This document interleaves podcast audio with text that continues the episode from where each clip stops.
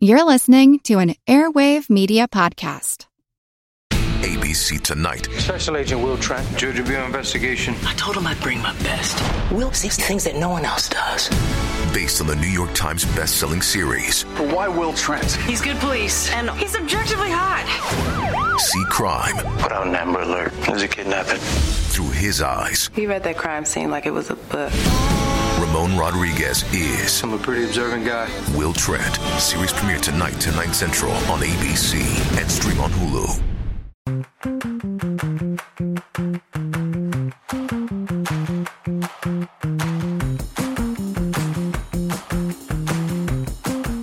Hey there, and welcome to Fan Theory Queries, where we analyze fan theories from all over the internet, but mostly Reddit. It's Laura.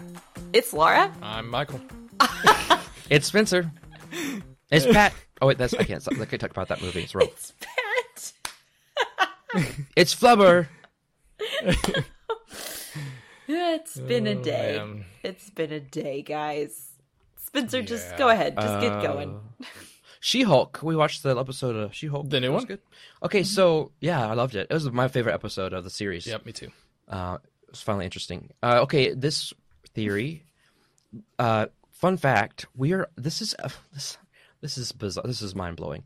We're recording episode forty three, guys. I know. Wow.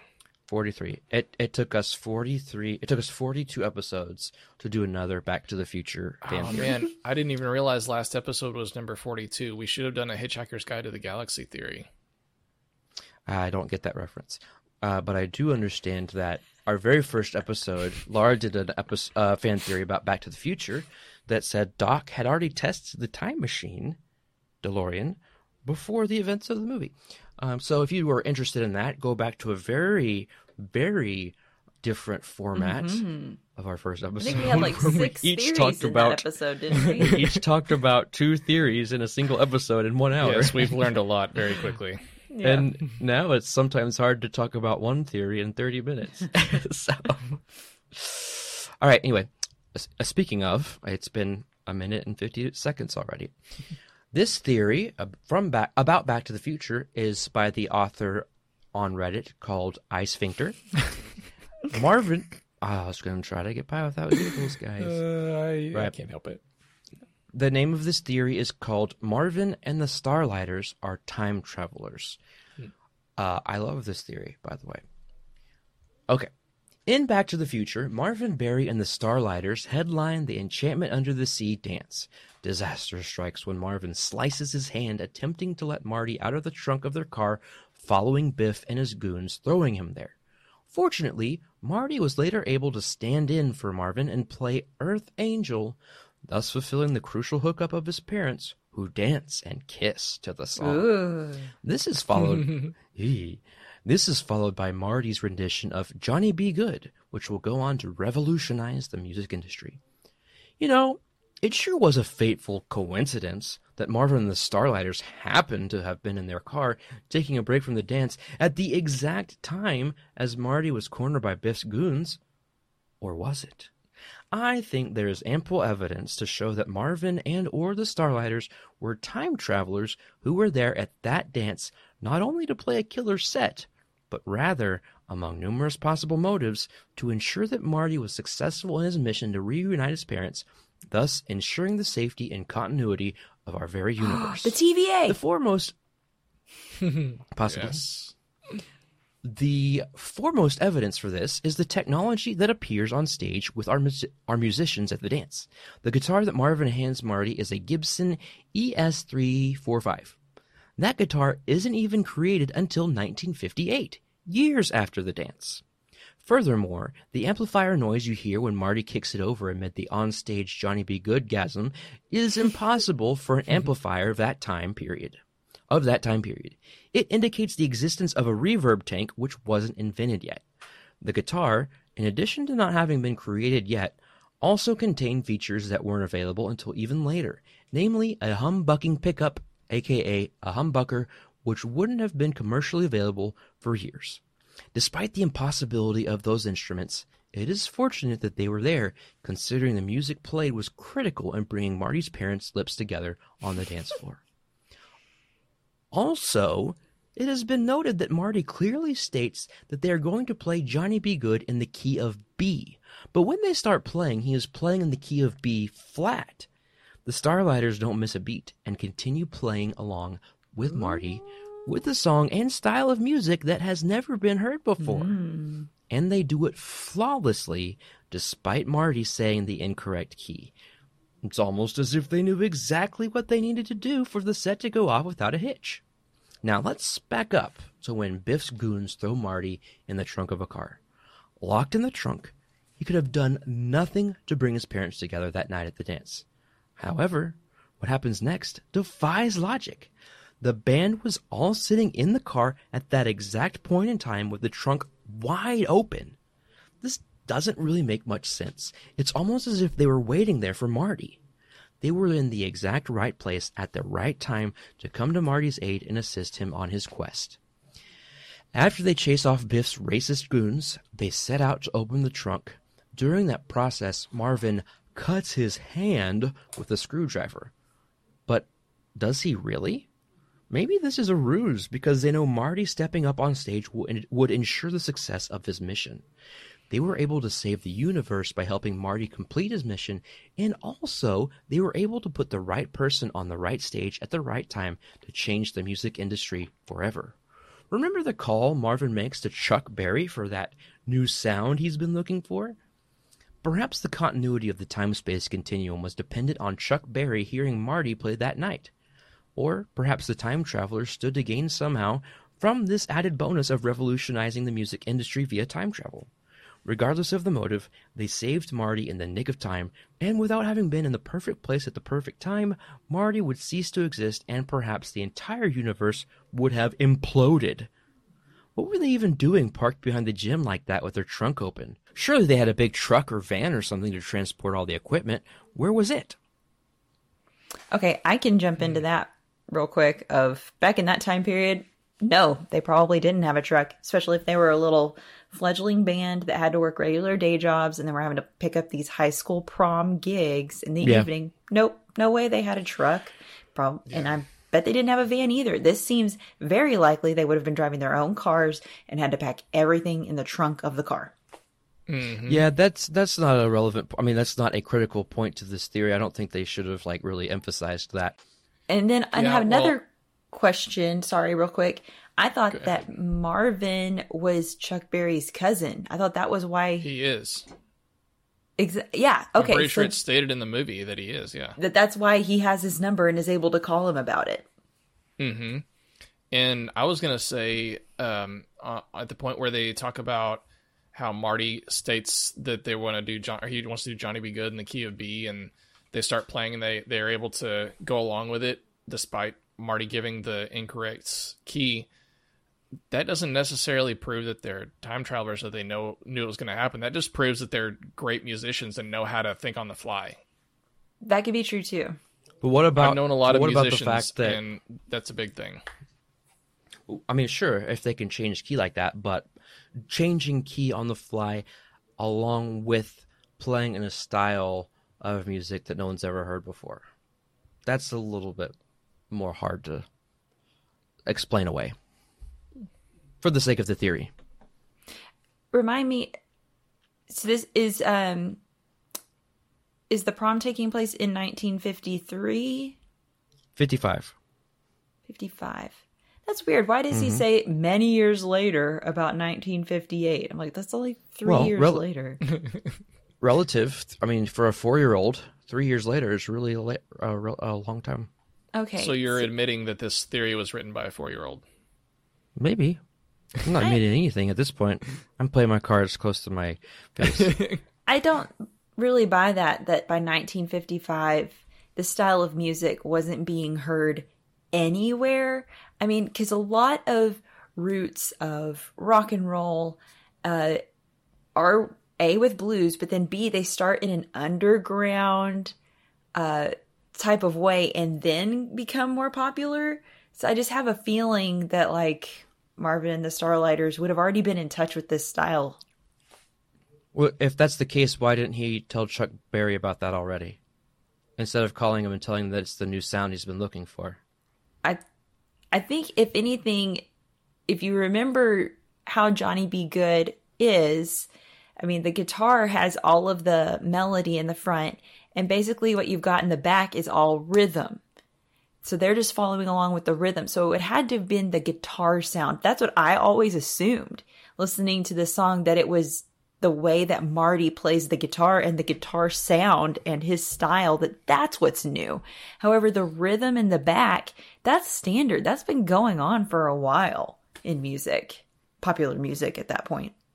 Interesting. Would you bet your life on it?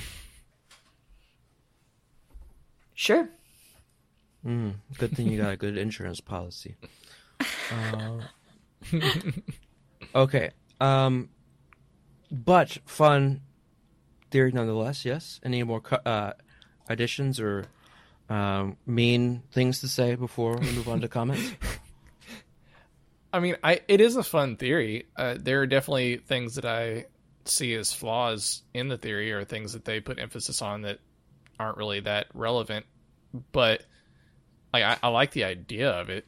I just am taking a, a note from your book, Spencer, and finding things to Good. tear down. Good. I, I- well, it's less about finding things to tear down and more about uh, looking for logic. But let's go ahead and move on to what was that face? I will, well, because I was How also gonna going get to say something about the fact that the, they're parked behind the gym. Wouldn't anybody that's not like a prom attendee or whatnot, like somebody who's working the event, would park around back, right? I mean, that just seems more logical to sense. me. But it is Well, kind of weird that's- about I the don't- trunk sitting open. That is Yeah. kind of funny, but at the same time, those cars, See, those had those latches for those kinds of things, mm. those could just break and come open easy. But the, I don't think the point was that how weird is it that the cars parked behind the school? It was just that it was the only. It just happened to be the one place that Biff's goons could have locked up Marty at that exact moment in time. Yeah, for for me the the trunk thing really quickly. Um, whenever I watch this movie, I always took it as like when when you see them smoking, it doesn't look like normal cigarettes. I assumed that I, I probably shouldn't assume, but it, to me it looked like they were why you smoking, why you assuming that, Michael? like they um, were smoking weed. okay. Yeah, you can and hold so that thought. maybe maybe that's why the trunk was open because that's where they had their weed stashed and You're- they had just gotten it out and were you're not the it. you're not the first to make that conclusion. Um, and what I'm and I don't mean to, that by to say you're not clever. What I mean that to say is you have a gr- great point. Let's see what someone else has to say about that point as well. Okay. All right. So let's get to the comments here. Brandong.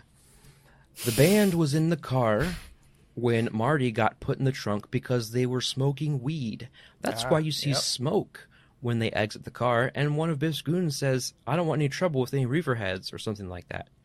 Yeah. Rest of the theory is pretty good, though. Okay, so reefer heads. Or is it residual smoke from their time travel machine?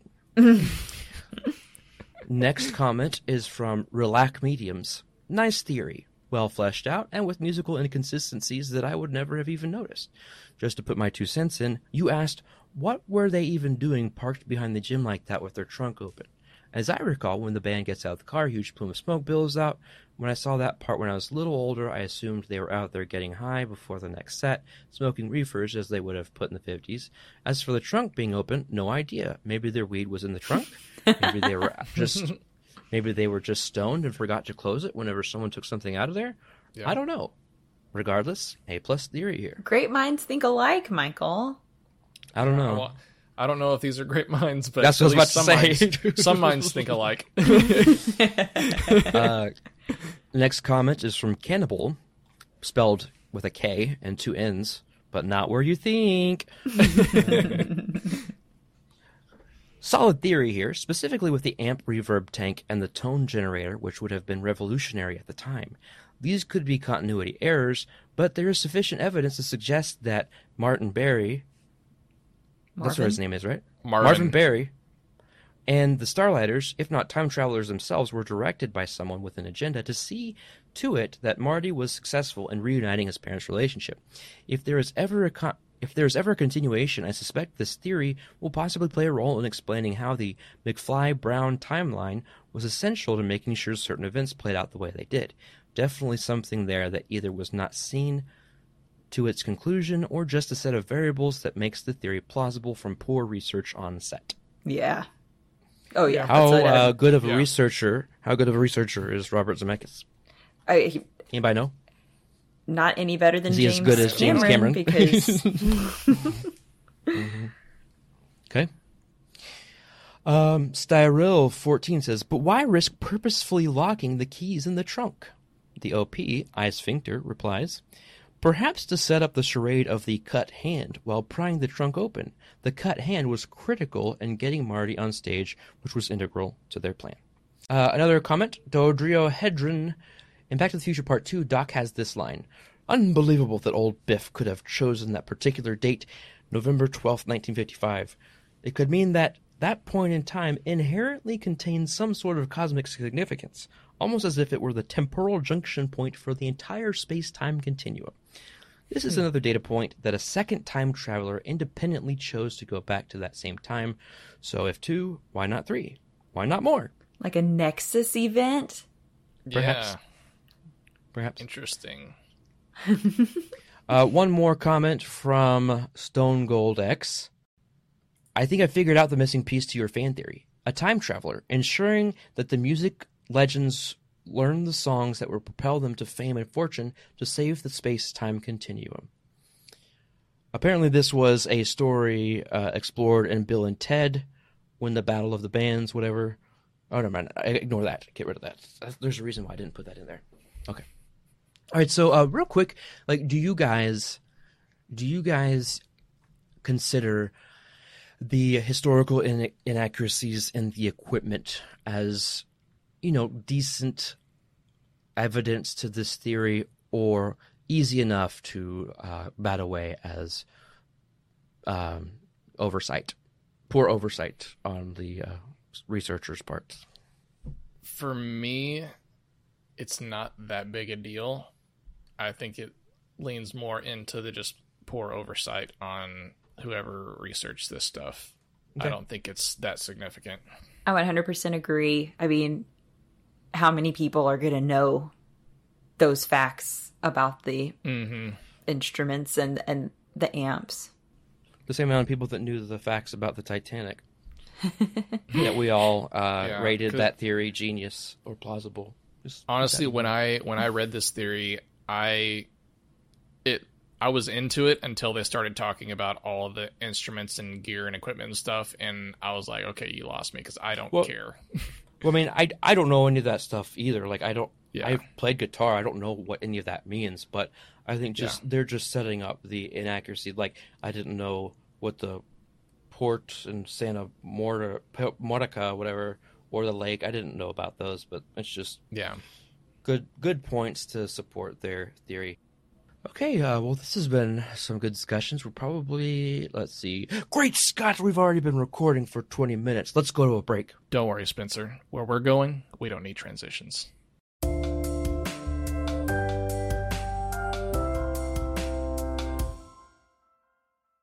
There is a corner of Los Angeles where dreams are brought to life, The uh, stuff that dreams are made of. where stars are born, where legends are made. Oh, it's alive! It's alive! It's alive! For over a hundred years, the world has been captivated by Hollywood. But just beneath the stardust lie a million more fascinating stories. Tales of heroism, villainy, betrayal, passion, tragedy, and triumph that, when sewn together, form an incredible history. The Secret History of Hollywood. Available now wherever you get podcasts. How would you like to challenge your little grey cells while reveling in the vintage perfection of David Suchet's Poirot? If so, then the Labors of a Hercule podcast was made for you. We're taking a deep dive into every episode of this masterpiece of television and giving you the clues you need to solve the case along with Poirot himself. We present the case and you solve it. Whether you're a detective in the making, Or if you just simply want to gush over the genius and art decadence of Agatha Christie, then subscribe now to the Labours of Hercule wherever you get your podcasts.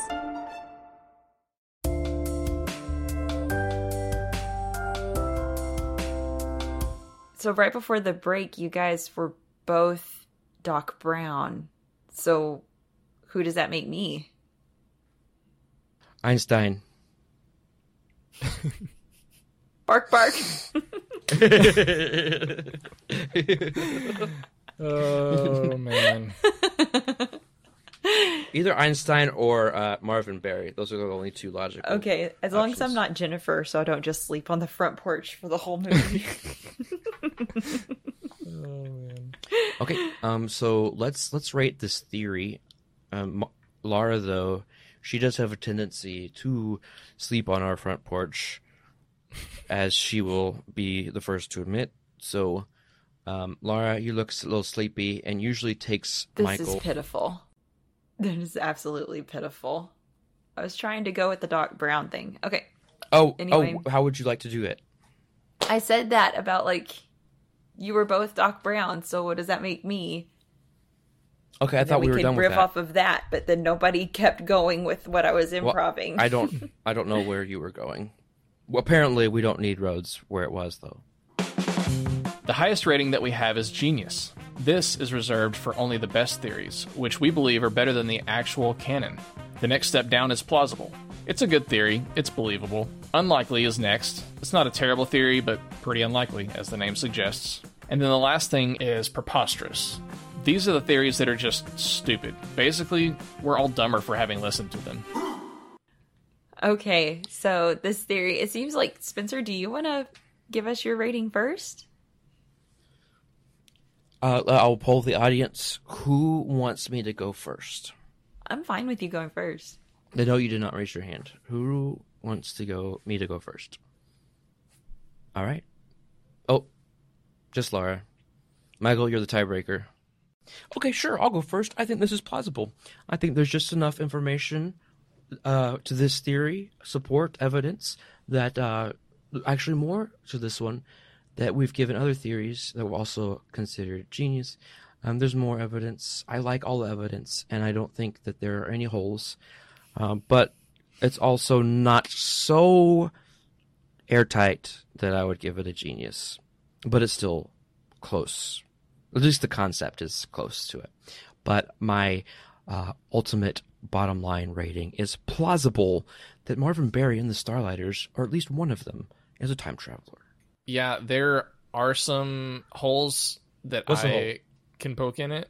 Uh, we already discussed it about. What- what? Um, let me scroll back up to the theory. Um, well, first off, the whole um, truck and van thing doesn't matter.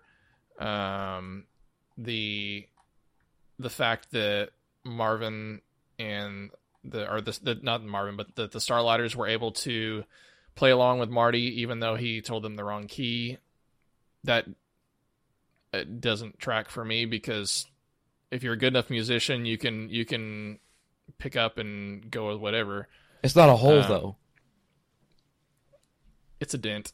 It's an explanation. A hole is something that's like completely makes the theory impossible. So yeah, I just there's a lot that is a bit of a stretch, I'll say, for me. But that being said, I still like this theory and I'm going to go with plausible. I'm giving it an unlikely. Uh, he, the theorizer, is saying that it's ample evidence to show that there were time travelers who were at the dance not only to play a killer set, but rather among numerous possible motives to ensure that Marty was successful in his mission to reunite his parents. Did they explain why that's so important to them? Why would Marvin and the Starlighters care? So that the universe doesn't implode. Uh, without having been the perfect place at the perfect time, Marty would cease to exist, and perhaps the entire universe would have imploded. I mean, it's it's the same the same reasoning behind. Well, why does it matter if Rose jumps off the ship? Why does Jack need to go save her? I, am not using that as like. Well, you. I'm just saying. It, we don't have that information, but there is a what I think is a plausible reasoning for it that maybe for some reason, if Marty doesn't do this, the universe implodes. Hmm. I don't know. There's something about this theory that I don't particularly like it. There's just something Oh. about it that I'm sitting here going, nah, this isn't quite doing it for me. But I mean, at the same time, I guess you're right that I can't say that it's wrong. So I'll give it a plausible, but it is so close to unlikely for me just because I don't like it. But Mm. I also I can't deny it, I guess. I just like there wasn't a better way for Marvin to get Marty to play than to slice his hand open with Yeah. a flathead screwdriver. Do we see him bleed? Painful that would be. Do Oh we see the injury? I don't remember. Well, I mean, Uh, I think there's a brief flash of it, I but think it they cuts all look at it as he wraps it shot from up. behind. Well, that's just Yeah. why he like he has cuts his hand in quotes that if that was an intention an intentional ruse, if this was planned, he would have some way to fake it. well, I've I, I mean, my yeah, there are a lot of logical leaps you have to make to say it's plausible, and Yeah, I've said my piece. You are a peaceful person most of the time, as are we all, except Michael. Michael's a peaceful person all of the time, right? Uh, and since I said Michael is a peaceful person all of the time, that means the theory, the episode, is almost over. But before it is over, I have a fascinating fact from a movie that I found. I give Marvel a lot of grief sometimes, um, and so sometimes it's good to give them even more grief, uh, but also at the expense of DC films as well. Um, which is why I had to pause when I was scrolling through Reddit and saw this little fact, this fa- fascinating movie detail from user Kelsey Queen ninety six, and this is crazy. I had no idea, uh, and I bet you all will be surprised when you hear it too. Mm-hmm. Taika Waititi is in Green Lantern with Ryan Reynolds. Mm-hmm. This is foreshadowing the fact he went on to make a superhero movie of the same quality as Green Lantern. Oh. I guess he's Which one are referring. they talking about? I'm pretty sure he's refer, referring to Love and Thunder. Aw. That's false. That's sad. I don't know. I I never Love and Thunder was really good. I never saw. I never had like a huge major issue with Green Lantern, so I mean, it wasn't the best, but I didn't think it was any wor- worse than Love and Thunder. Yeah. I didn't think they were I'll any have to watch it worse again. than man than Multiverse of Madness. What's Michael's staying quiet. Okay. well, this has been For fan the listeners out there, I loved all those movies. this has been Fan Theory Queries. I'm Laura. I'm Michael. And I'm Spencer. In our next episode, another installment of Freaky Fridays, we ask Is the 1991 movie The Addams Family a large scale ritual to return Uncle Fester to his corporeal form? Subscribe to Fan Theory Queries so you don't miss out on that and other fascinating fan theories. Fan Theory Queries is part of the Airwave Media Podcast Network. Visit airwavemedia.com to listen and subscribe to their other fine shows like Legends of the Old West, Art Smart, and Attaboy, Clarence!